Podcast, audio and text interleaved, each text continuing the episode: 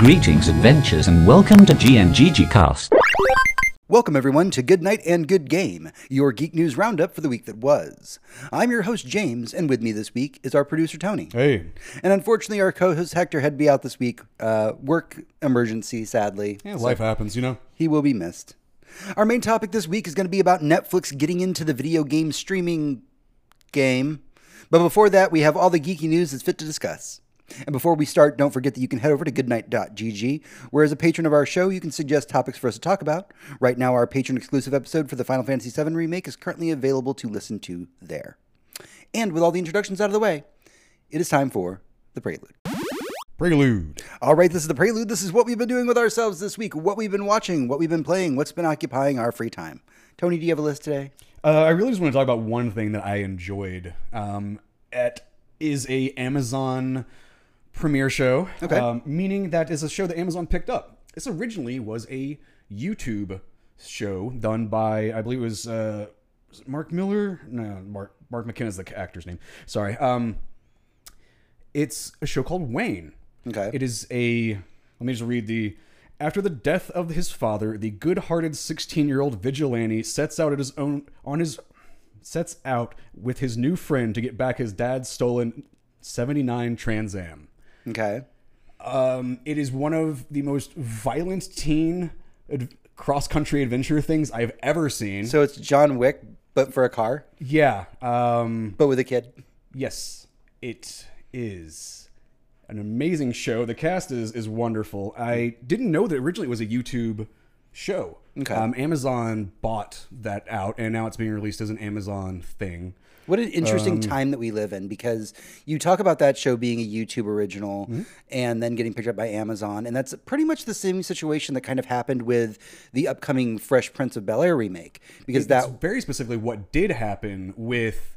Um, shit, I almost wanted to. um, Cobra Kai. Yeah. Cobra Kai on Netflix was a YouTube show Mm-hmm. that had its one season. YouTube killed everything. Netflix picked it up and ev- ran with it.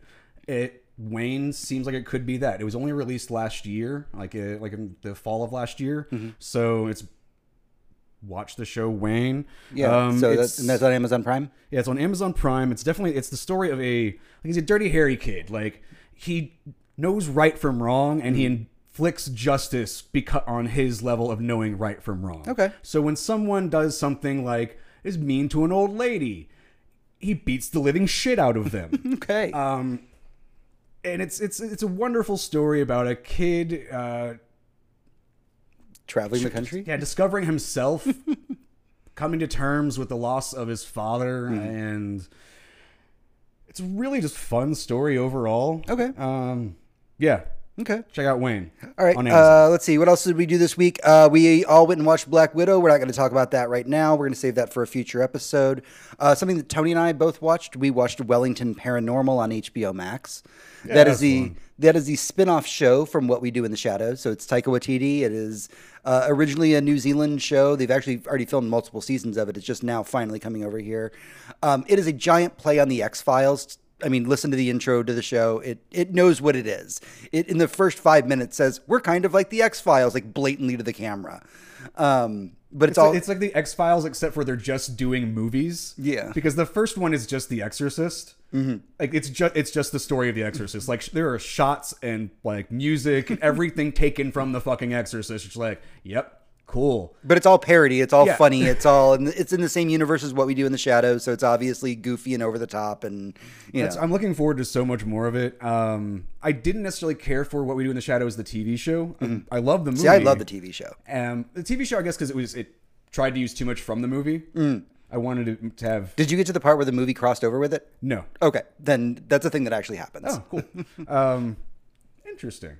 I, I never, fin- like I said, I never finished it. Yeah. But this, because I know it takes place within the universe, Yeah. and I already know what that universe is because of the movie, Hmm. it feels fun. So I will say for what we do in the shadows to, to just maybe encourage you to give it a second watch. The very beginning of the show does very much feel like the movie, and at some point the characters once they get their own, but lack of a better way to put it, character, um, the show takes on its own life and its own different direction. You just have to kind of like roll with it for a little bit and be like, the first couple episodes are like very much like the movie, like like copy paste movie, and then finally the characters get to branch out and the actors get to do what they Yeah, want. Yeah, I never got past that. Yeah. It was just like, why are we doing doing a bad riff on the movie that I like? Yeah. and I didn't feel like it was doing justice. Which is this again? It's being produced by Yeah. Taika Waititi, and like I'm, we're finally getting it in America, unless you use a VPN service. I that we do not love I love the fact that we're bringing this show to America and not just trying to redo it. Yeah. Like that's a thing that we've done for so long, right? I mean, that, this dates back to all kinds of things, you know, like The Office, like you know, uh, even Doctor Who. At one point, they tried. one- uh, Doctor Who's my favorite when they was like, yeah, They- they tried to make Doctor Who, and that was bad. it was a bad idea. Don't do it. And They this, tried to make American Red Dwarf. yeah, that was not good. I watched that pilot. It was not good. Um, yeah, they tried to watch the coupling was awful. yeah, Misfits bad. Yep. Uh, so yeah, the, the, he said just the heck with it. The original ver- version's good. Let's bring that over again. Wellington Paranormal. It's on HBO Max. You do not have to have seen what we do in the shadows to uh, watch this show. You just need to know that it is a mockumentary style show that has paranormal elements, and that's it. That that's the basics. Uh, the only other thing that I did this week is I finished Persona 5 Strikers. That is the Dynasty Warriors style Persona 5 game. Uh, finished my, my final playthrough of it, or finished my playthrough of it. Um, Persona 5 and Persona 5 Royal, obviously, I'm super obsessed with. Um, got my platinums on, on both those games. Uh, got to the end of this one, started doing the grind for the platinum, did a little bit of research online about it, and went, nope, that's not for me. I do not have that kind of time anymore. Um, it was like another, they were saying like another 15 plus hours to just grind the trophies out. And I'm like, I just don't have the time for that. I have other games that I want to play, other things that I want to do. I have very limited gaming time th- these days. And so I try to maximize it. And so just another 20 hours to get a stupid trophy just wasn't going to work for me. But the game is fun. It's worth playing if you, even if you just like Dynasty Warrior style games where it's just kind of beat 'em ups. It's a great way they fused those mechanics with the deep the deeper elements of the Persona Fusion, Monster Fusion RPG system. Uh, so, yeah, definitely worth your time. And that's everything that we have for the prelude this week. We're going to take a small break. When we come back, we'll be going into our new main news segment in the weekly raid. Weekly raid. Hey everyone, welcome back to the show. This is the weekly Radar News Roundup for the week. And kicking things off this week, Mike Flanagan of Haunting of Hill House fame is working on a pilot for Netflix for the Eisner nominated comic Something is Killing the Children. The story, if you're unfamiliar with it, centers around a town called Archer's Peak where children are going missing, and it's only the children that seem to be able to see what the creatures in the shadows are that are taking them away. The Catholic Church. Yes, that that's that is not what this is about. This is a fantasy story, so not reality story. Um, yeah, this is this comic. By the way, if you've never heard of it, again, Eisner Award uh, or, or nominated book uh, for like best new book of 2020 when it came out. I believe the first trade paperback just came out.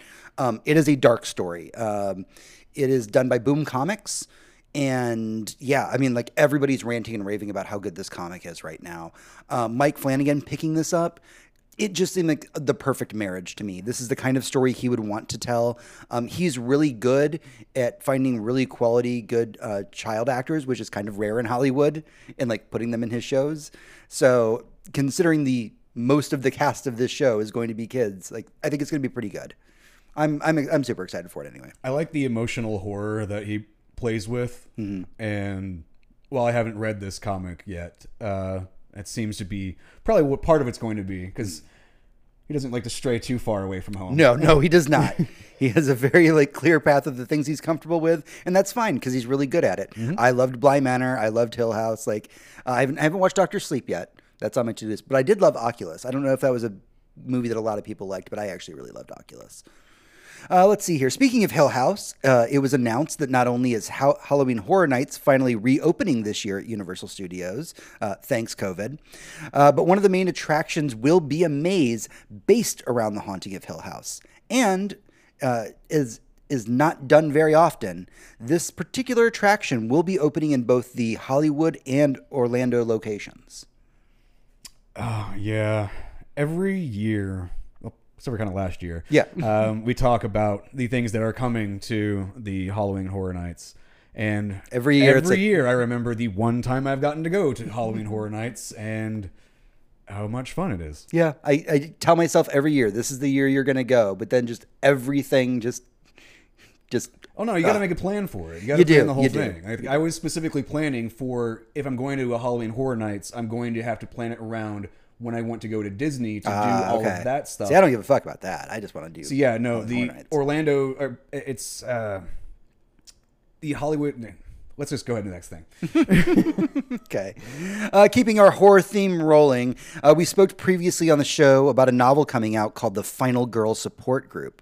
The premise of the book was that a survivor of a slasher spree starts going to a support group to meet with other, quote, final girls, and then somebody starts targeting that support group. So I was pretty hyped for this book. We talked about it on the show uh, quite a bit, and we all said we were kind of really excited for it. It just got released this week, but there was an announcement that kind of slipped under the radar as soon as the book came out because they released the audiobook along with the with the full version of the book or the hardback version of the book, and that is the audiobook version of it um, is going to be uh, is read by the Friday the Thirteenth original Final Girl, uh, Adrienne King. Like, how fucking fitting is that? I mean, it's like they did it on purpose. It's like they did it on purpose. I know. It's just so random. But like I saw this news and I was like, I was kind of already planning on getting it in audiobook form before, but you just sold me on this- I was already hyped for this book. This was a book that was going to be a definite, you know, kind of pre-order in my eyes. Uh, but hearing you get the original Friday the Thirteenth Final Girl to like be the narrator for this, I was just like, be still my heart. Like everything, my my horror nerdiness just started seeping out, and I was just completely in love all over again. That's what. See, I'm, I'm on the opposite. Like, I, I, I really love that they got her to do the the audio book, but um, I just want to read more. Like, Understandable. words, Understandable. books, like in the hands. I don't Sure. know. Yeah, but that's, it's a lost art at this point. We don't do that as much. Support your local library, by the way. Get a library card. Go check out some books. All right. So I never thought I'd say this, but Nickelodeon announced a fighting game this week called Nickelodeon All Stars Brawl. In it, you can play characters from the Ninja Turtles to SpongeBob. It's a Super Smash Brothers kind of game. Uh, for those of you fighting game nerds out there, it will have rollback netcode, which means it'll be a more seamless online experience while you're playing it. Uh, it'll be more akin to playing with somebody in the same room instead of worrying that uh, the other person's going to lag out or something along those lines. Um, I kind of laughed about this at first. And then I went online and started reading like just quotes from the fighting game community at large, and they seem weirdly excited for this. Um, especially the Super Smash Brothers community, because for so long, like the Smash Brothers community has been good and they love that style of game, that kind of brawly um, fighting game. But you know, not having like rollback netcode, not having like real big like FGC support behind it. There's a lot of complicated factors that a lot of people have become kind of disillusioned with Super Smash Brothers. Well, it's because Nintendo doesn't want to give a shit about the doesn't give a shit about the fighting game community. They just want to make a fighting game and then have ultimate control over what everybody does within that universe. So they don't want people to be like, "Hey, we want you to make changes to the game." No, no. What they made is perfect, and everybody else can fuck off and do what they want. If you haven't noticed, that's what they do with all of their games, really. Right. But this is a really cool lineup that they they put out here.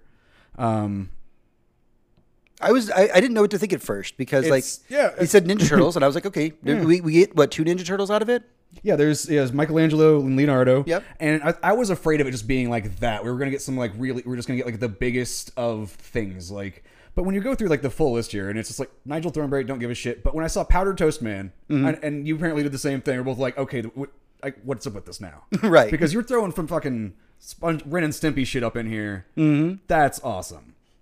And then like I went down and I was like, oh, it's SpongeBob, cool. But Oblina, I was like, Oblina and Powdered Toast Man. I, I might So- I might have to play this game. so Oblina's from Ah Real Monsters I only, love Real I, I only like vaguely remember that show um, Reptar Rugrats like that's a solid pick I mean, he's, he's a giant dinosaur. yeah But I, overall, it just looks like it's a really fun list. I want this game to succeed, much like I know they're working on the um, the MTV claymation fighting game that they used to have the uh, Oh, Celebrity Deathmatch. Celebrity Deathmatch. I want that one to do well as well, so then we can have a crossover of the two of them because that sounds like it'd be. Fun. And for those of you who were goths at the age that we were, um, Zim from Invader Zim will be one of the playable characters. So, um, yeah, that's something to get excited for if that if Yonin was your thing back in the day. Uh, up next, the director of WandaVision, uh, Matt Shakman, has been brought on to work on the new J.J. Abrams produced Star Trek movie. Uh, there's no details known at this time, other than the fact that they plan to start production this upcoming spring, uh, which I guess says to me like they've got the script ready. Like if they're if they're planning to start shooting in the spring. And it, start production isn't necessarily shooting production. I don't know. Like this does this sounds like it's not going to necessarily happen because J.J. Abrams and Star Trek have not had the. They've put a lot of uh, ideas out there recently in the past few years that haven't come into fruition. Yeah. a lot of things have been announced that haven't come out, Yeah. and but this is like really soon for going into like an actual production production. Um, See, that's what I was thinking. I was like, so like they have to have the script at this point, right? yeah i don't know like that seems again this is i just really i'm tired of fucking jj abrams fucking with star trek at this point Mm. like honestly i don't give a fuck about how soon it's coming out or having the, the a script or anything. But I mean, what if he's just like just fucking what if he's just like producing it though, and he's not like he's not no, gonna have he's a big. producing it definitely he which means he's fucking with it because Mm. it's jj abrams and he can't fucking stop so you have not been a fan of the J.J. Abrams uh, Star not Trek in a movies. long not in a long time Yeah. until it's like once you see the magician's tricks Mm. Which is a reference to how he says oh you gotta never show your tricks. Once you see how he does shit you're just like no he just he gives up halfway through every fucking project. He doesn't know half of what he's fucking doing. Mm. I mean, he did leave Lost in the first episode. he leaves everything he's really good with i've got this really cool idea. Yeah, and then leaving it on the fucking table. It doesn't have an ending. He never he never has an ending. He starts at the beginning and that's where he starts. Yeah, he never ends. Right. And you notice that in every project he worked on, he never knows what the fuck the ending is. If he started at the ending and worked his way backwards, the way you're supposed to write a fucking story, maybe he would actually tell a fucking coherent story for once. Well, hopefully he's not the one working on the script for this then. But then he's just gonna put his stupid little JJ hands in it and demand certain stupid things. Okay, I'm not a fan of him anymore. I just can't you've do just fallen out of love. He's telling shit. He's not even telling stories. Hmm. He's telling magical beginnings of stories. Right. Okay. Uh, oh man, this was a weird one. Bandai Namco announced this week a uh, new free-to-play game called Gundam and Evolution. The early videos that we saw about it were a basically Overwatch style 6v6 game, except everybody's in Gundams. Um, there's no word on when the game's beta will come to the states. They are doing a beta in Japan over the next couple weeks. Uh, I did watch some videos about this because uh, while I don't watch anime anymore, I did watch a lot of Gundam back when I was younger. A lot of it's like- on Amazon right I was now. like, that's cute. I'll check it out. And it, it it literally is Gundam Overwatch. Like there's like here's your Gundam with a shield and a gun, and he's just gonna like go in and he's your tank. And then there's like you know flying rocket, you know Gundam. And you know Okay. what? Free to play Overwatch games aren't bad. I mean, Paladins. no, no. Honestly, yeah, Paladins is great, and Overwatch needs things to steal from. Yes. because they ran out of ideas a long time ago and started stealing from Paladins, and then we got Echo. So like that was the end of it. Yeah. They, they literally ran out of ideas when they made a character that only copies other characters. So like, but I mean, Overwatch 2 is right around the corner. yeah, maybe I don't know. Maybe it's gonna happen. Overwatch 2 is gonna have to release. You know, they got to make that Activision Blizzard money. I mean, maybe it's gonna be good. It's like just because they're releasing a game doesn't mean it's gonna be enjoyable. but the Gundam one does look actually like it's fun, and I like the free to play Overwatch style games because like I can hop into Paladins at any point and just be like, like I'm gonna play a Blizzard with the fucking rockets. Yeah, you know, fun. it's one of those things that, that in uh, our LSV Discord, every so often people just be like, "Hey, like we're kind of tired of Overwatch right now, but we kind of want to play Overwatch. Does anybody want to play Paladins?" And like that's kind of cool. I like this idea where I can be like, "Does anybody want to play Gundams with me?" That's what Like, I'm looking hey, forward my to. like, friends, the, please the, play uh, Left 4 Dead franchises that are all coming out. We can kind of just jump from one to one. Or like, I'm tired of playing this one. Can we play that other one? Yeah. the one with dinosaurs because zombies were fun. Yeah, there's so many Left 4 Dead style games coming out. You know, we've got Back 4 Blood coming out, and then we have that one that Arkane's working on right now with the vampires. And it's like, it's a good. There's one in early access on Xbox, which is with dinosaurs. Oh, like okay. Zombie dinosaur things or That's something. And, that sounds fantastic. yeah, I, er, the reviews I've seen of it were like, you might want to play this. It's really fun if you like the Left 4 Dead style games. That sounds weird as shit and kind of my jam. Uh, let's see. Oh, a piece of video game history was uncovered this week when a donation was made to the Strong National Museum of Play by an unnamed game developer. What was on the disc was something that we've only seen a video of and read about in the book Masters of Doom. So, I'm going to give everybody a little backstory. Back in the day before Doom was ever conceived of, id Software tried to get work with Nintendo. So what they did to try and prove themselves to Nintendo is they went and recreated like the first few levels of Mario Brothers 3 to prove that it could be run on a PC. Now, they showed up to Nintendo, here's our presentation, and Nintendo refused their offer to port the game to PC. So, hat in hand, id Software went back to Texas, and years later, against all odds, they made this little game called Doom. Um, this demo has basically been a thing of myth for a long time. Uh, John uh, Romero did show a video of it a few years ago, and they're like, "Yeah, here's a, what the video looks like for the Mario Brothers 3 port that we made." Um, we don't know who the donator was. They he said the what was said about the donator to the museum is he was not one of the people that originally worked on Doom, but did come along at some point. So this was somebody that did work at id and happened to have this disc laying around in their collection of stuff, and was Yeah, like, sometimes you inherit a desk with Yeah. other people's shit. Yeah, And, and you go, was what the fuck is this? And you stay, you're Yeah. like, okay, well, I'm keeping all this crap. and he was like, "Well, I guess after all these years, maybe this should be in a museum." Uh, so yeah, it's in the museum's hands uh, right now. There's no plans to actually exhibit the game to the public, uh, but researchers, um, like game researchers and, and historians, can come and get access to it so that they can write about it. yeah. This is crazy. This was like my happy news. Like I'm so I so love video game history and like hearing the news for this this week. I was like, oh my god! Like I want to. What do what are my qualifications needed to go see this in person? Like that's how much I love video game history, and yeah, just the fact that think about this. Like some dude just had this disc laying around for years. Doom's been around like thirty years. Think about how, I, I, in my mind, there was someone in this person's life that nagged them to finally clean out the closet. and they're fine. I'll donate that box that I was meaning to go donate like 20 years ago. my clothing donation pile in my room says hi. I could see that being the thing though, just like, honey, you've got to move your crap out of the garage, which obviously wasn't kept in, a, or at least a, not a poorly ventilated garage because this disc actually still kept in works. Texas summer heat. Is right.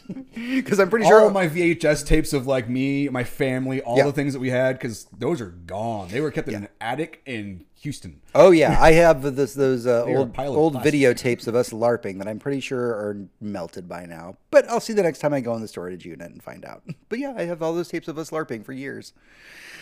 Uh, yeah, but super excited for more video game history being preserved. There's so much of video game history that's been lost to time. Um, so many people who worked on game projects that we don't know the names for, uh, simply because video game companies back then uh, made sure that they didn't credit the people who worked on the games. There's a reason why in the original Castlevania, everybody has joke names um, because just people could not uh, put their video names in video games for fear that they would be poached by other game companies. It's one of the reasons that one of the first Easter eggs in video games was in the game Adventure for Atari, where you go and find one of the programmer's names because he just wanted to be recognized for his work. So there's so much of video game history that gets lost to time. I know that we just did an episode about piracy and preservation and why it's so important that these things exist. And that's kind of one of the reasons that I was so happy to hear this news. Like, hey, this weird lost demo that if they had, if Nintendo had said yes to this game, we may not have gotten Doom. Yeah, but Nintendo showing their uh, their, their future plans of saying no to anybody who wants to do anything fun. um, you know, they're sticking with the plan. Know? They've stuck with the plan. Uh, let's see here. Oh, Phil Spencer, head of Xbox, said in an interview this week that when it comes to the Xbox newest controller, that there's probably some work that needs to be done on it. And quote, I think Sony's done a nice job with their controller, and we kind of look at some of that and think there are things that we should go do. Basically, he's saying like there's some really cool features in the Sony controller. We're not saying we're going to rip them off, but like progress has to be made somewhere, right? Yeah, no, and the there are some great advancements in the PS5 controller that I really like. Yeah. Um, we, I, I spend I still play my games with controller even on PC, and I spend a lot of time thinking about what the perfect controller could be, mm-hmm. and because I like having the Xbox One X's um, back paddles. Yeah. and it was it was good. It felt like great because it was made by Xbox, but it wasn't as sensitive as the back paddles from the Razer controller and those uh, uh, the ABXY buttons, which were like uh, mechanical switches, and they felt more, they were as fast as a mouse click instead of that squishy dome button, and how I would necessarily don't want the motors in them because that would I'm not going to put those functions in anyway. But that's like I was thinking about what the perfect controller for me would be. Right. The PS5 controller is this wonderful around. It's a great advancement mm-hmm. in the regular controller for having the motors and the For, haptics for for, controllers not really going through much of an evolution in the last 10 years, it's a yeah. big deal. The last really big one was the, the like the Xbox design and how they've been modifying that one. Mm-hmm. And Even the PS5 has come around to being more of an Xbox shape Yep. because that, that fits the hands. fit it, it is it is more ergonomic than what they've had out before. Yeah. And when it's whenever they released when they showed the first pictures, like cool, they just made an Xbox controller, Right. and we just all agree that that's the that this is the way our hands want to hold things. But now we have Xbox going, but we want things from that other controller. And, and I'm not trying no, no, to. and it's and it's it's great. There's actually a quote from right whenever the um, PlayStation 5 and Xbox uh, Series X were releasing Hmm. um, from Phil Spencer about the actually the controller again. It's I applaud what they did with the controller, uh, not for actually for well. I shouldn't say not for the specifics of the controller, but more than just the specific specifics of the controller. I think that for all of us in the industry, we should learn from each other and the innovation that we all push on, whether it's distribution of a business model like Game Pass or controlling or controller tech or the Wii back in the day, which clearly had an impact on us when we went off to I went off and did Kinect, and Sony what did what they did with Move, and that brings me to what our next topic ex- actually is, what everybody's copying Nintendo and making the not I Wii. guess. So, yeah. Oh, sorry, not Wii U. So let's talk about portable gaming news. Uh, that's what we're going to kind of wrap things up with here. Is we have three pieces of weird portable gaming news. yeah, So the first one is that there was a Kickstarter that launched this week for, and God help me, this the name of this just mm. the Kickstarter launched for what is called the Xbox Series S X screen. It is a clip-on screen that allows you to take your Xbox Series S on the go ish. You'll still need all the plugs to get the screen and the Xbox going. And when I first read about this, it seemed very, very silly to me. I was like, but why would we do Did- that? and then you see a picture of it. I saw a picture of it. I was like, oh, it looks good. But then I read that 20 minutes after this Kickstarter launched, it hit its funding goal. They were asking for around 10 grand for a little clip on screen for your Xbox. You could take your Xbox on the go.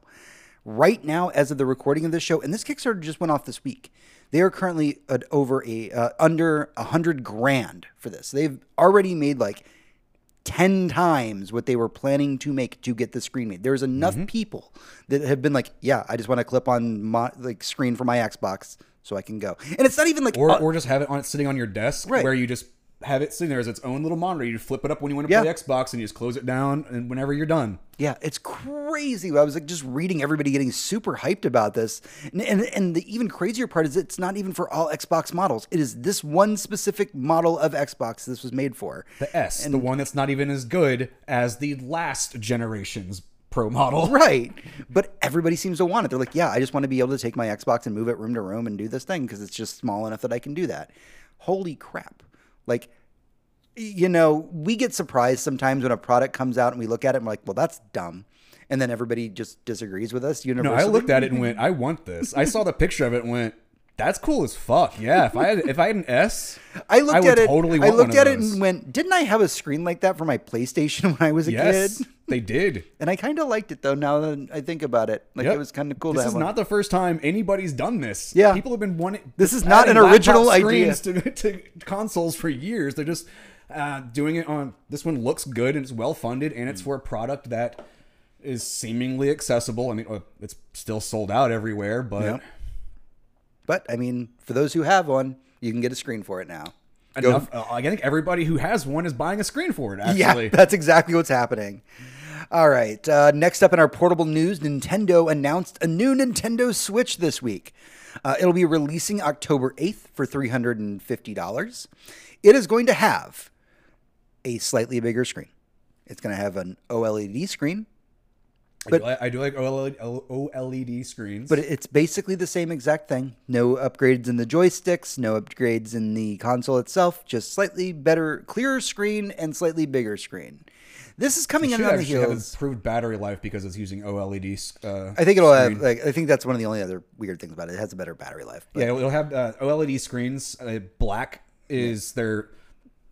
It's never on, so whenever you can have any text, it's using the minimum amount of power because black is not use, using any power. Right. Um, think about that in the terms of gaming. Like anything that is black is not going to be.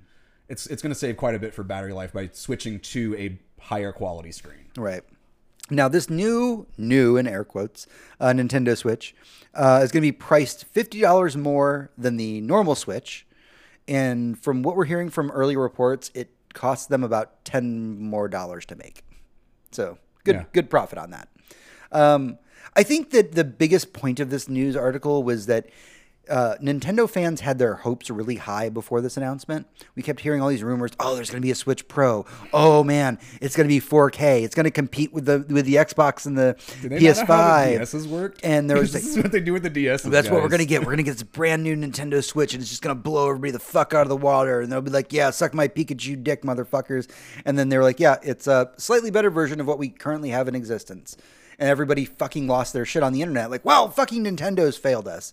Like this is this is no different than what Nintendo does. You Yeah. know, the advent of the 3DS, you know, to the, the DS to the 3DS. I mean, yes, there were changes of 3D being added to it, but then they made the 2DS, which is just a- Fifty, an ori- was it fifty dollars cheaper? But Cheaper, then- but it's just- it doesn't have 3D. technology, which actually saves them way much more money. Yeah. and then there's they've iterated on the 3ds in these little micro ways over Yeah. and over and over again. Do you have 3ds XL? Even the Do you have Game Boy. 3DS yeah, all the Game Boy stuff, all their handhelds.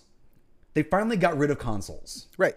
Nintendo doesn't want consoles. Nintendo wants to still be a playing card company. They want shit in your hands. Yeah. And It's not a bad business no, strategy. and that's what they're doing. They're doing real well with keep getting that controller thingy Yeah. in your face and but getting you maybe fix your controllers because Joy-Con drift is an actual thing and they are being sued about oh it. Oh my god, I, that's the thing I don't like about the Switch at this point is the really just the the controllers. I don't like the Joy Cons. Yeah. the aftermarket ones are better, Which is what Pro I, controllers. I okay. literally use a ten dollars slap on like back to my Switch that Yeah. makes it feel like an Xbox controller. And um, on my profile on your Switch, I have all the buttons mapped to the Xbox version because if you're going to tell yeah. me to press X and it's not in the same fucking place, I don't know what the fuck to do. So Nintendo's doing some things right. But yeah, I think that fanboys just kind of got out of control about this. They were expecting like the next coming of Nintendo, like not thinking about the fact that Nintendo, they iterate. They learn from their mistakes. They do they push a newer product.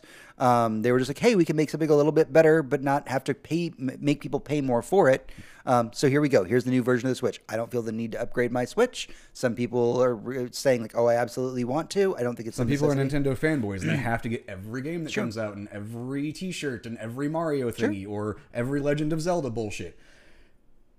Cool, they're fans of that. Yeah, good for For them. me, and I'm looking at this. If, if I'm going to buy a Switch, and I still want to get a Switch, they're now giving. I know I have a choice between I think three different versions, right? Mm. And I have a lower battery version. Have, So you have you have the Switch Lite, which is the Switch, but the controllers are welded to it. You cannot dock it. You can't do anything. It is meant to be just a handheld uh, handheld. See, I like docking. I need docking. Then you have the Switch, which allows you to dock. I I ha- I like dock. It's the best of both worlds for me. Yeah, and now you will have the upgraded version where you can dock it, but also you have the better screen. And it's bigger. I and it's like whenever. I can dock it and it's bigger. Right. I'm glad that we really rolled with that one. I'm glad. I'm glad that we kept I'm just that saying one going. dock a lot. Yeah, I it's know. Really, I- it's just the inflection I'm putting into it. I understand. I understand where this is going. let's get away from our docking news and get to our final big news item of the week. This one, I cannot believe I'm actually excited for this. To wrap up our news and the handheld news, Valve announced a handheld PC today called the Steam Deck. It will launch in December of this year. It will have several pricing models starting at 399. It will have a dock for external displays. And of course, it is made to play your entire Steam library on the go. All you have to do to get in queue to buy one of these is, um, as of time that this will be published, you can go on to Steam. They'll have reservations up, and you put down five dollars for it. Um, that five dollars goes towards the cost of procuring the system, um, but it's mostly so that Valve can judge what um, what the interest is, so they're not overproducing systems. Because they did talk a little bit about this today uh, in some follow up interviews, saying like, "Yeah, we're taking a giant loss on this thing. Like, a, you don't even know it is a huge loss, but." To get this into people's hands, to get this as a platform, you have to do Yeah, that. Yeah, whenever I looked at the overall stats, and I don't want to go through all of them here, but basically they're using the an, an AMD chip with AMD graphics, Hmm. um, 16 gigs of RAM, uh, for 399. Like I'm just gonna say 400 dollars. Sure. It's really good hardware that they're putting in there. That is more. I feel like they're putting more than 400 dollars worth of hardware in there. Remember, Nintendo, as of today, just announced that new Switch is coming out at 350. yeah. And then Valve came in and said, "Yeah, by the way, we got a PC that you can hold for 400 by the way." Yeah, and this the stats of this are way closer to a PC. Yeah, and it's not gonna have the world's greatest graphics because it's running an RDNA two chip. Yeah. which is only eight cores uh, of the AMD's processors, but it's it's fine. It'll have ray tracing. It's going to um, Well, it'll have ray tracing. ray, have ray tracing in It, it, it'll have ray tracing in that it's not going to go near 30. Right, It's and going to it- be right. but it will be capable of those things. It also is going to be running the Steam Linux OS, Mm-hmm. which anything that can run on Linux, you can run uh, you can put on here. Yep. Uh, they actually, I watched a video today where they showed it in the dock, and they it's a it, it's literally just the Linux OS, Mm-hmm. except it's a little bit custom skinned to feel a little bit more like Windows, so people feel comfortable in it. Yeah, it's the way um, Valve's been making their the Steam OS for a while now. Hmm. Um, I ran it in, in some emulations a couple years ago just for fun, just to be like, "What's this like?" Um, it's not the greatest when it comes to games, though. Hmm. It has come strides since when it, they first announced it, uh, but not all games are on Linux. Right. Not all games run very well. Uh, yeah, you can use Wine and other things to So yeah, it- it- I don't want to get too much into the te- I don't want to get too much into the technicals about it, but um, they were like, yeah, if you want to, you can just wipe the hard drive and put whatever you want in there. Like that's what you can do. Yeah, if it can run Windows, which is yeah, it can. I didn't know how if they were gonna let if they're letting us fully wipe it. I didn't know Yep, if they, it was you could just wipe the fuck out all of right. it. So I can wipe it, and it's got a, It is a mini PC. They said do not call it a console. It is a mini PC. If you want to just wipe so the as fucking long as I can get to its yeah, that yeah, that's it. It's a mini cool. PC. I, I- if it's on UFEI, like Hmm?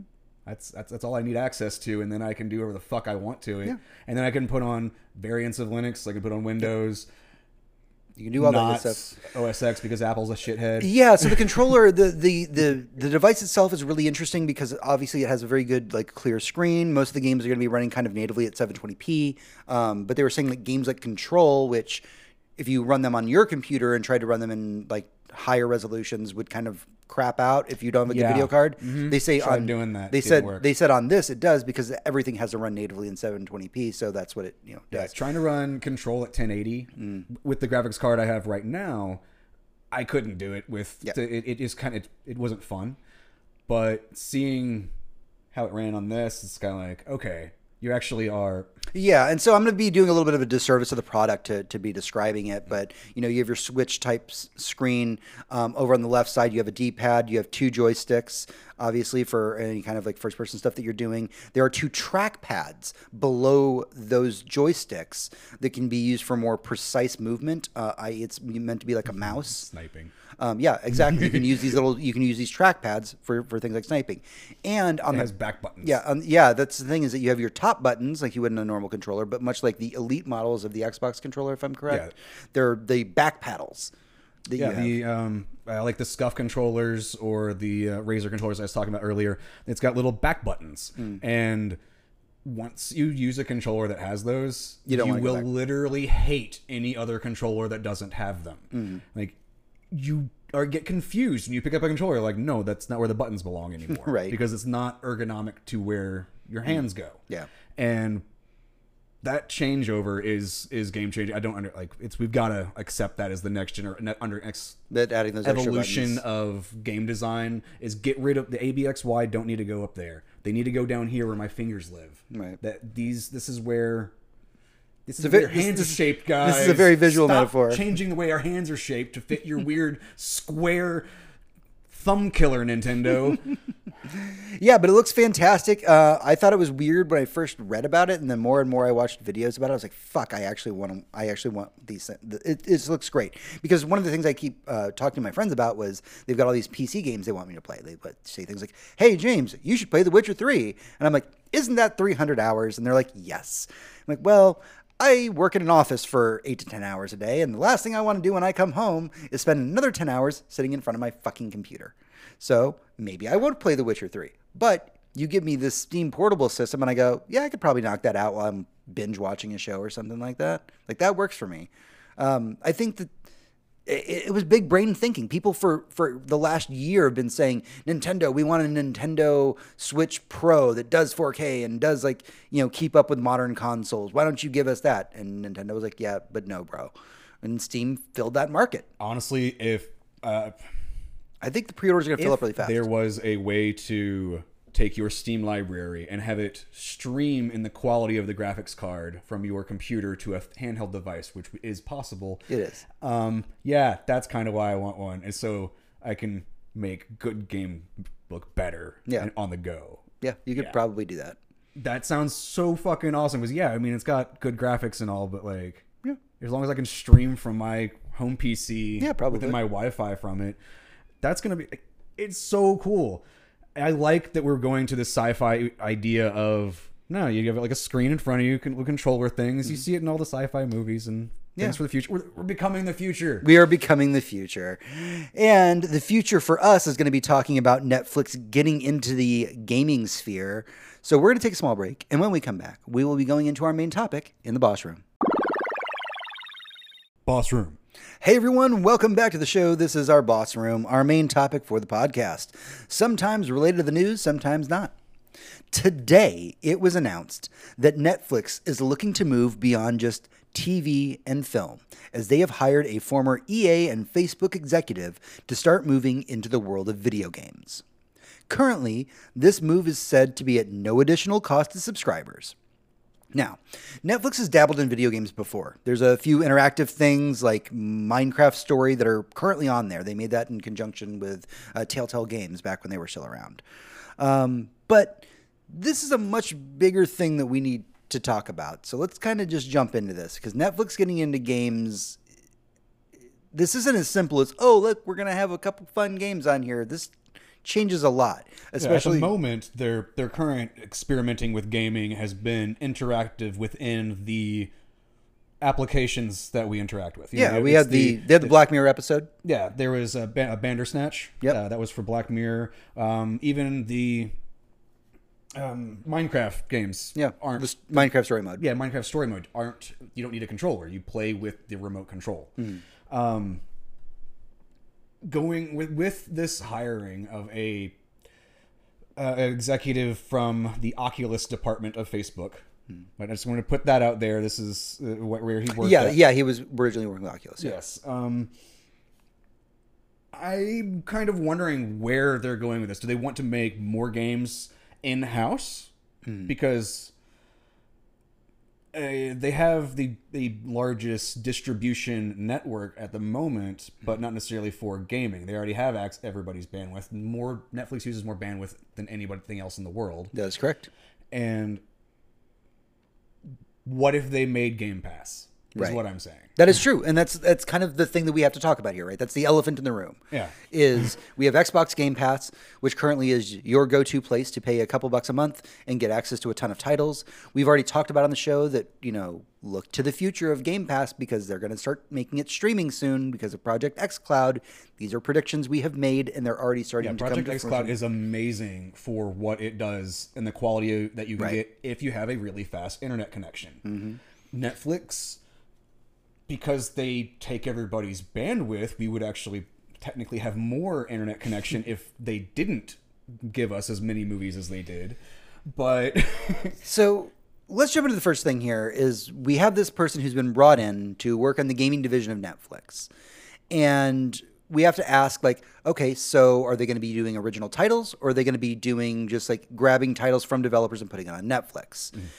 Because the first point here is that gaming it's an expensive thing to make. Making games is expensive. yeah, Amazon has spent Amazon money to make nothing. Mm-hmm. Well, they have a couple games that are about to come out, but they were, the last game they released they took down after like was it two days? Yeah. So they don't have a great track record with doing anything related to gaming in my mind. Exactly. They they've and they've tossed millions of dollars into making a video game that would be exclusive to Amazon that everybody would play. And it hasn't worked yet. Oh, dude, man, I am so looking forward to playing a Lord of the Rings game. Said me never. yeah. I mean, some people are Until excited just about that. now. Yeah. Uh, let's see here. Uh, actually, Hector has hopped into chat. Hector, welcome to the show. I'm so happy to have you on the panel. Finally, we're gonna use our voices to to speak your words. Uh, is it a streaming service for the games they offer on the service, or are they developing games? So yeah, that's the important question, right? Are we talking? Let's, let's put an example out there. Is Netflix looking to say, go Assassin's Creed, new Assassin's Creed? You are going to be on the Netflix platform, That's a perfect example. That's we'll- what Google did whenever they showed off um, Stadia. Stadia. They before Stadia existed, they let everybody play Assassin's Creed in Chrome. Yeah. Oh, that's right. I remember that. gave that was everybody thing. Assassin's Creed. I, I just went for free. Assassin's Creed Oh, randomly, Assassin- but yeah. no, that was a very good choice because that, that was what I wanted to bring up. That We've seen companies test things already, Hmm. and we've seen what Netflix's current tests have been. Yeah. um, Unbreakable Kimmy Schmidt, uh, as as Hector pointed out, was interactive in the last one. Hmm. I didn't. Yeah, I, that's why I didn't watch it because I haven't watched Bandersnatch, and I wanted to do that before I finished Kimmy Schmidt. Oh, okay. One day I'll finish those. One day you'll have two hours of free time and can actually Because it's it. interactive and I don't want to fuck up the stories. Well, you're on a timer in Bandersnatch, so Yeah, that's the thing. And I know that there's a hidden scene that no one's found yet, and that drives me crazy. Uh, but yeah, it, th- that's the question, right? Are they going to be taking other games and just putting them on their service, or are they going to be developing original titles? Because if they're developing original titles, that shit's fucking expensive, and that's going to make the cost of a lot of things go up. Yeah, they, they have been. Netflix has some very good working relationships with various game developers on their titles. Um, we've seen all the Stranger Things uh, games that have come out. Yep. and I'm not saying that those have been some of the greatest games ever, but you know they do they have they definitely have working relationships with many different game developers for a lot of different things that they actually own, IPs that aren't owned by somebody else, that aren't Yeah. SpongeBob or whatever. Um, I don't think that there were. We will see that if they're going to make games themselves when they acquire a company. Okay. Or that they start hiring because we- we- we have heard- specific types of programmers, Right, because we have heard there's just they're starting to ramp up um, hiring right now for in-house. So in-house could be anything, though. Yeah. Right. I mean, you could, yeah, there could literally be anything behind the scenes I mean- that they just don't want to tell anybody about. Right.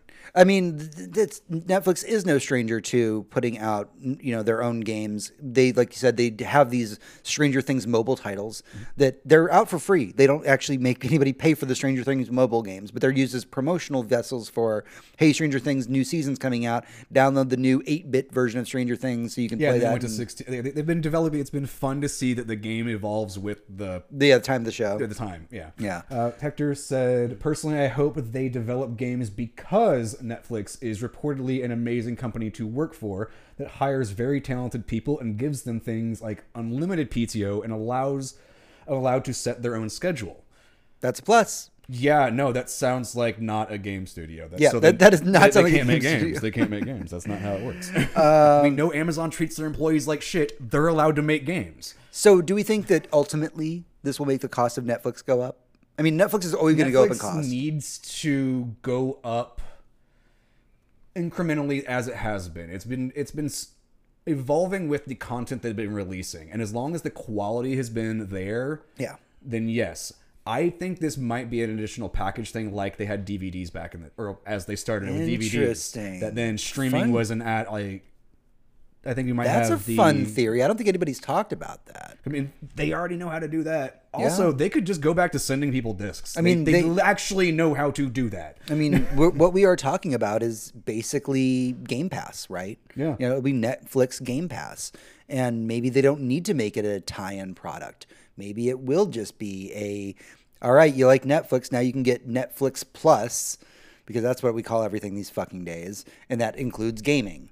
And that'll be our version of Stadia, which will probably mm-hmm. function better than Stadia.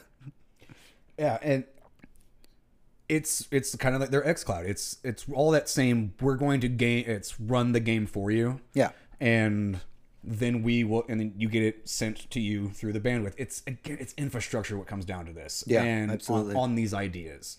Yeah, I mean that's what when we talk about Stadia and we talk about the future of XCloud, you know, when the three of us are sitting around the table having these discussions, the first conversation we have to have is American bandwidth. Mm-hmm. And yeah, we're we're privileged. We live in Austin. We've got Google Fiber out here. We've got AT&T Fiber. But you're talking about a product that, you know, people that probably want this product the most are people that can't afford games, right? People that want to want to actually own Stadia are people that maybe live in rural areas that don't have the income to buy every new game that comes out. But if, hey, a Stadia or an Xbox Game Pass lets them play Oh that. my! I, there is a way that actually these th- these problems can be fixed. I've heard Um, Yeah, it's called fucking voting. Yeah, Um, yeah, no. Whenever you vote out the people who won't make changes to infrastructure and um, take your tax dollars and actually make the world a better place, fucking vote, and then we can have faster internet because we got rid of the assholes that were being assholes. yeah. Support your local elections. Like seriously, go vote in your local elections. But yeah, but, but but that's a big thing we have to talk about here is that yeah, Netflix could be developing all this stuff in games, but if there are, it's not reaching the audience that it needs to, then that's a problem, right? And that's not Netflix's problem, obviously. Netflix would love if everybody had the fastest available internet connection. Mm-hmm. Um, but yeah, it's just one of those things that just kind of gets often overlooked. Now, when we discuss Netflix streaming video games, we know that as it exists in the current ecosystem, we already have several platforms out there doing this. We have obviously Google Stadia, which is there. Floundering. It's it's floundering. We know that upcoming we have the Microsoft xCloud product, which we don't know very much about, but we've pretty much predicted exactly I don't have what the, the I don't have the notes do. in front of me, but the, the number of games that are running on it, and it's it's not even no, it's not even like no, you you can play it now. Like you Yeah. have Xbox Live, like you have Yeah. or you have Game Pass. You are now have access to XCloud. Yeah. which is a lot of games that you necessarily don't have. Hmm. Um, that they're just gonna be like, hey, play it on your phone. Here you go, whatever. Just Right. choose, literally go in the library, choose a game, and start fucking playing. Yeah. and it's part of you have Game Pass. Check out what they fucking have and see if it's worthwhile because I know a lot of the people, our viewers, and well, Hector, we all have it. I've played around with it a little bit beforehand. Whenever I had was at get uh, like the beta access, and it's great. I did Stadia, but I didn't want to keep. I didn't want to buy games on Stadia. Right. I'm not gonna buy games in this. This With already- Google's track record of deleting their products. Yeah, no, like I will totally play a Stadia Assassin's Creed game that they gave me if I wanted to go back and play Assassin's Creed. That's exactly where I'll go play that game. I know I can log in and go. I can play and play Assassin's Creed Hmm. or Destiny. Badly, actually, that's the best place to go play Crucible. Um, so let's talk about Netflix for a minute because everybody kind of within the industry is saying like Netflix is hitting a threshold. Basically, we're hitting at max capacity Netflix. Everybody fucking has it. yeah, they're At some point, it's a saturation point. They've, really, they've reached maximum, uh, the maximum user base. Yeah. That they can't keep growing their user base to keep their, um, the people who the stockholders happy. right. We'll just put air They- quotes they- around they- they always want the more money. magical stockholders happy, meaning people just want more money. Right. Um, so since people want more money, they need to find a way to get more money from people, but they already reach all the people. They've. Right. already reached the maximum number, and they can't keep increasing the price without justifying a reason to add more service. Right. And they've been doing that by giving us great movies, great series, and it, it- Do we think that the, Yeah. that this move into gaming is because they need to find a way to kind of they need to reach the market that they aren't necessarily already reaching. yeah and to add on an additional thing mm-hmm. which will make more revenue let's just magically top of it. for right It's- now let's magically just call it Netflix Plus. yeah I'm, I'm yeah and it's and it's an additional fucking five dollars on your thing they're like five bucks and you get access to these 20 games for blah i'm making it whatever we don't know anything about this bullshit that's going to come out Yep, Maybe this is some- all this is all all speculation This is this is the part of the show where we can have rumor and speculation. Yeah, It's we fine. get to we get to like because we don't know what the fuck Netflix is gonna do with this. They hired a couple of people and a fuckload of people to work internally. yeah. Like you know, because Now they now they now Netflix is saying that they want to go live with this program as early as next year. That's pretty fucking so bold. whatever program it is, we will find out within the next year. Yeah, it seems like it. I mean, they want to just go. I mean, are they just going to go live with it and be like, "Here's some just Assassin's Creed on Netflix"? I see. I almost think that what happened with Stadia could happen with Netflix now. That they would take like an Assassin's Creed, just it shows up on the front page one day and it just says, "Play Assassin's Creed Odyssey now," and you click it and it works, and that's their test. Right? They can get Yeah. millions of people to test this all at once, completely for free. Figure out if it's feasible or not, just because people are bored on a weekend and went, "Hey, I don't have to download They've anything." obviously been testing all the latency with their their shows and how they've been working with multi directional storytelling, Hmm. which also just a really fun idea for ways to incorporate uh, new storytelling ideas. Yeah. like I mean, come on, we need to evolve our brains in the way we've been writing stories basically the exact same way for about like ten thousand years. Hmm. We ain't got much time left. uh, Hector brings up a really good point that with them wanting to launch so soon, that probably rules out original titles unless they've been working on them for a while. That's an excellent point, Hector. Um, they probably will be starting by just streaming. Um, or yeah, bringing to, to market more mainstream titles. Maybe it's an Assassin's Creed, maybe it's a whatever, um, and that's what they use as their test bed while they build up the infrastructure in the background with their own studios to then maybe make things like, hey, we're going to make a Stranger Things RPG, and you're going to put it on here and play Stranger Things multiplayer RPG with your friends. Sorry, I got completely sidetracked. I thought about the Matrix RPG that they tried way back in the day. It did not work. I, and I'm just kind of like reliving those ideas that they came up with. And I was like, you know what? I kind of really wished we could make that game now. Yeah. Like, because we have the new Matrix movie coming out. And I was like, hold on. They had this whole like bullet time thing. And I'm like, they do that in Destiny. But apparently, the lore of that game actually is still in the lore of the Matrix. Like the lore of the video game Yeah, universe actually it, still all a part- existed. Yeah. It was all the continuation of what happened with Morpheus and everybody afterwards. Yeah. And I do, don't know. So there's a whole section of like like Matrix history that's been lost to time because that failed MMO happened. Yeah. But it's still technically part of the canon. We just got way off track with this. Uh, I think there's a lot of pros and cons to Netflix getting into the, the streaming game. I think that they're going to need to approach this slowly. Um, they don't need to be buying up developers left and right like we're seeing so much in the industry right now with like Microsoft and Sony. Um, this has to be a softball kind of game.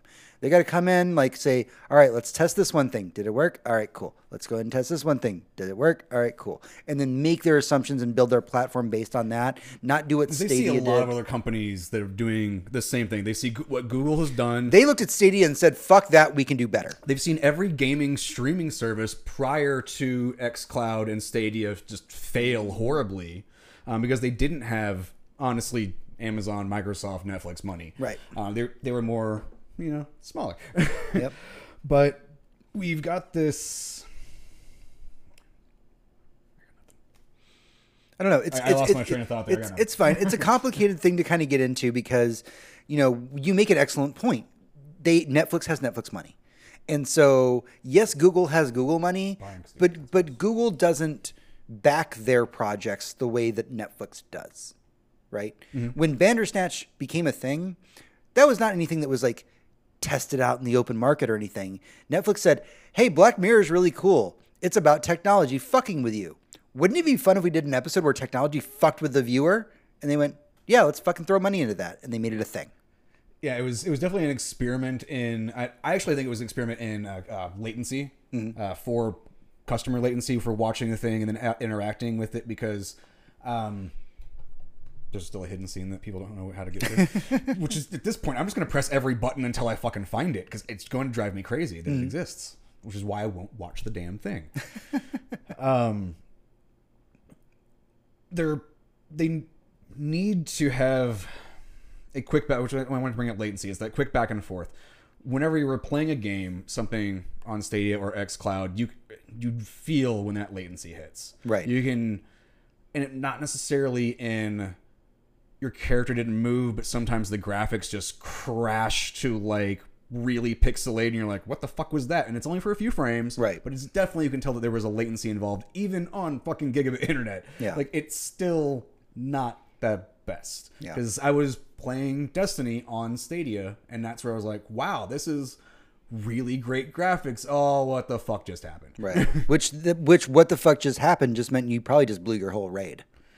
Right. That's Mostly that's, actually for PvP stuff. It's like, Right. cool, what the fuck does it, it's I just Yeah. got annihilated by a blurry thing. Now, Hector says that he thinks the best thing that Netflix could do is showcase a lot more beautiful indie games, uh, specifically the kind that gives you the feels uh, the rest of their content is looking for. Uh, plus, they're usually easier to run and stream. Uh, yeah, indie games are a great thing, right? Things like Hollow Knight. Um, that's a, that's a great option, right? Um, we're talking about things like you know, obviously it's an Xbox exclusive, but like Ori and the Blind Forest. That's a beautiful indie game that deserves to be just played by everybody because it'll just make you cry. That game will make you cry and then make you angry with how hard it is. Because I felt both those emotions while playing Ori and the Blind Forest. Um, but Hector goes on to say that they that a lot of indie games tackle a lot more interesting themes um, that you know like with the, the kind of edgier content that Netflix is kind of known for, right? So you can make a little bit more of a think of something like uh, be, what is it? Becoming Human was the the last David Cage game about the androids. Like that game can get some pretty dark themes, and also that game's perfect to put on Netflix. Like it, it's a choose your own adventure. One But of the things we're talking about though is needing to have an actual controller for a lot of those games. Right. And that's the reason I just grabbed the the, the literally the TV controller for the TV we use. Yeah. And it's kind of looking as like, okay, so you got up, down, left, and right. So mm-hmm. how to move a character around, and then your other buttons. Yeah. You could feasibly use those nine buttons as a controller. yeah, and I, I I don't think it would work. I think it would work better for the indie space, like what Hector is saying. Yeah. but I don't think it's going to work for you know uh, the do do androids murder their people or whatever that game was. Yes, becoming or, yeah, become human. Um, yeah, the controller issue is the one thing we do need to talk about real quick, um, because there are a lot of games out there that could very well work with just a remote. Uh, but if we go back to the Assassin's Creed analogy, that that game does not work so well with a remote. I mean, maybe, Yeah. maybe they could figure it out. Maybe they have people that are being paid way more than we are to figure out the answer to how does one climb walls with using remote control. Yeah, I, I, that, that would be very interesting to see someone run Assassin's Creed on a regular Toshiba controller. I mean, people have beaten Dark Souls with a Guitar Hero remote. Yeah, I've, I've seen some crazy shit. One could say Uh, stranger things have happened. Yes. People are very innovative on the need to just come up with weird shit to fill your time.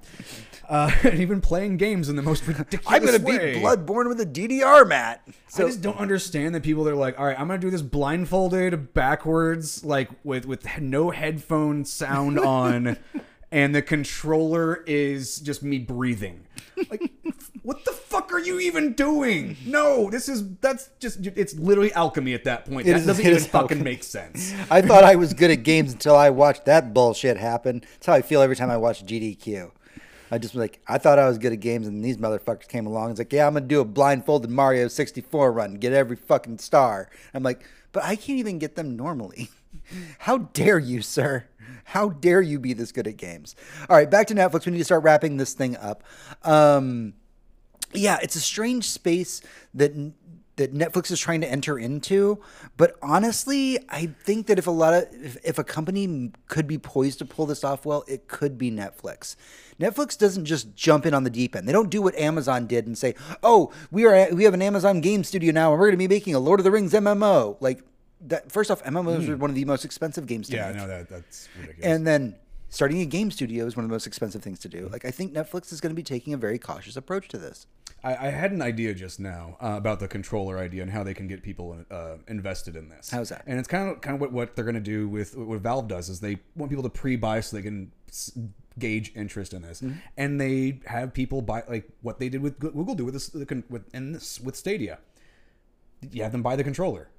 Buy a Netflix controller. You buy a Netflix controller that has a stupid dongle thing because you have to connect it to a TV. Most people watch Netflix. It's a blue, it's a Bluetooth dongle. Yeah, Straight up, that's all it is.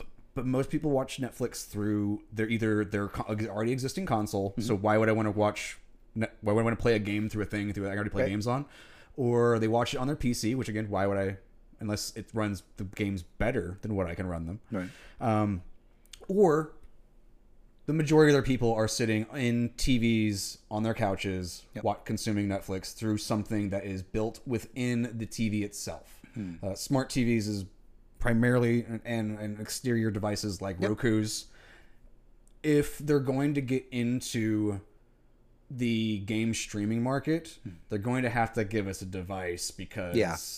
They're gonna have to give us a in controller. some of some way they're gonna have to give us a controller that connects Yeah. to a TV in our I, living I could. I could see that. I could see that, and it's not unheard of. and I think that men buy, having us buy into that for like, hey, the controller costs a hundred bucks, but you get a year of whatever the fuck this offer is. Yeah. it's kind of what similar what Stadia did. Um, I don't think Netflix is going. Netflix doesn't have the infrastructure that Microsoft had to do XCloud because they already had everybody. They, everybody they, they got into it already had controllers.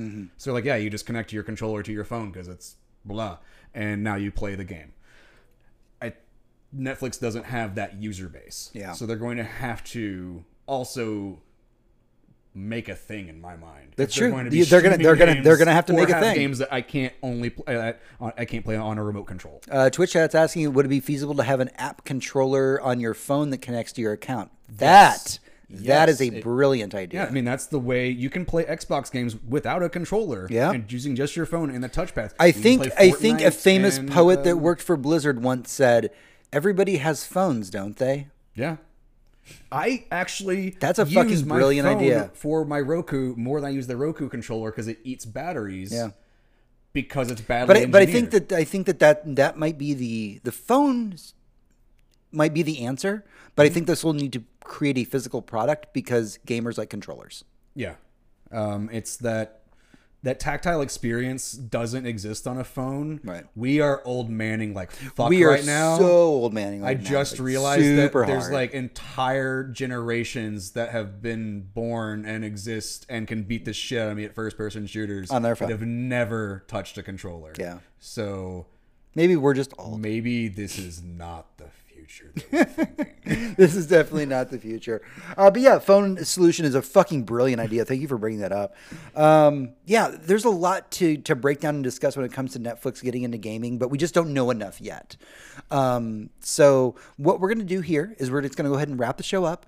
Um, leave everybody with their thoughts. I seriously want to know what everybody thinks about this. Like, give us your opinions about Netflix getting into gaming. Is it good? Is it bad? Is it a smart business move? Is this the death of Netflix? That's an extreme example, and I doubt that's going to be happening at all. But Tony, where can they give us their opinions and thoughts? Uh, Hector's last mention was basically picture in picture mode. I'm not going to read the whole thing because I'm closing it up. Uh, he wants where you play a game in the corner while you watch a thing on Netflix. He- They want to destroy all the bandwidth. That's so much fun. I love that idea. Like window in window using a yeah, are, are you really glad that Google's announcing that two gig internet This is now sounding a lot better now that we're talking about it. Thanks, Chad. I was like so down on this idea, and then you guys started coming up with better ideas than me. Fine. That's why we're ending That's the what show. that, that that's what Netflix I'm, got to I'm hire. done with Twi- I'm, I'm done with chat ha- coming up with better ideas than me. Tony, where can they find us? Uh, goodnight.gg, which just redirects you to our Patreon page, which is patreon.com slash gnggcast. And at gnggcast is our Twitter, and info at gnggcast is our email address. And that's also all the other things is at gnggcast. That's G G N G C A S T. Thank you. I appreciate that. You're getting so good at this. Okay, cool. All right, that's everything we have for the episode this week. Until next week, for Tony, this is James. For James, this is Tony, Everyone, good night. and good game.